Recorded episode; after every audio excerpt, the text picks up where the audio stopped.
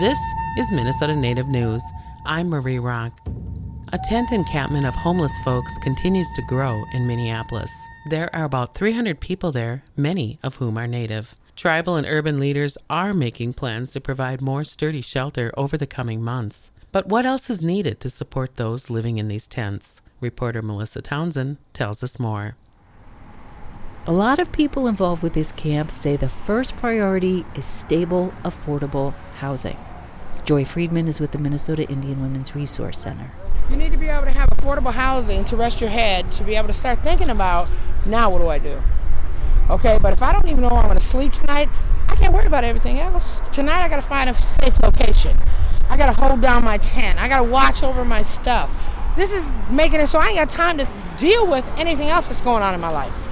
When I talked with Cheryl from the Coup Coudray, she'd been living in the camp for about a month.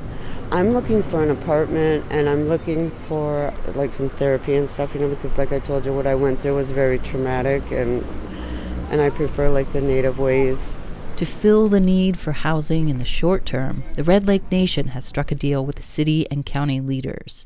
The tribe will host FEMA style trailers on their land in South Minneapolis. The tribe wants the trailers to be paid for and managed by the city and county. It's a short term solution while local officials and native leaders make a plan for long term permanent housing. But not everyone in this camp is ready for that.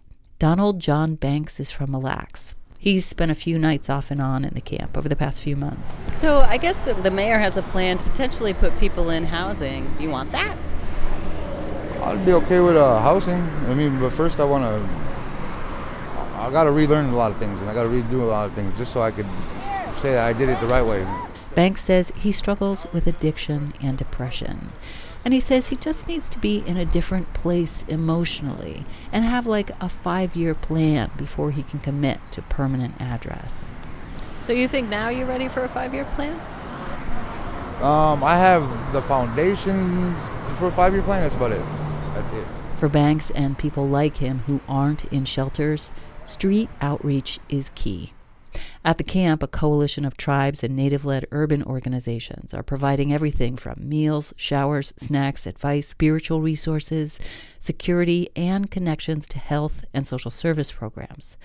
But one organization hasn't been able to help from very early on, people were telling us we need people to come in and provide on-site medical care. That we have people there with a range of things. You know, Anthony Stately is CEO of the Native American Community Clinic. NAC is just a few blocks away from the camp, but too much legal red tape kept them from doing the kind of outreach they wanted to do. Which was challenging for me and my staff because you know those are our patients. We wanted to help them. And here again, the Red Lake Nation comes through.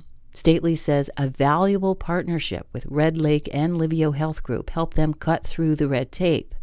NAC no longer needs multiple layers of approval because Red Lake is a sovereign government, and they licensed NAC to provide on site medical care on their behalf. Some of the leadership at Red Lake is very innovative and forward thinking in the way that they conceptualize the responsibility that they have to their urban dwelling members. Stately says in one week, NAC staff was able to go out tent to tent and offer screenings for HIV, hepatitis C, and syphilis. For those testing positive, docs and nurses connected them with services at the NAC clinic just blocks away. Red Lake and NAC have also partnered on a brand new intensive outpatient drug treatment program.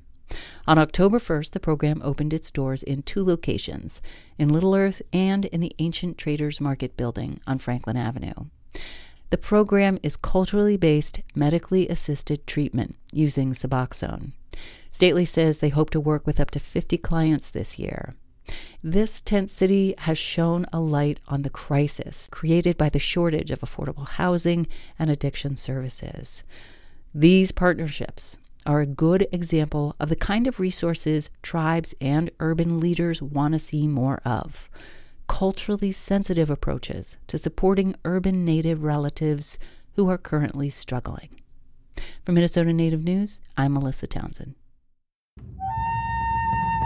Minnesota Native News is produced by Ampers, diverse radio for Minnesota's communities, made possible by funding from the Minnesota Arts and Cultural Heritage Fund and the citizens of Minnesota.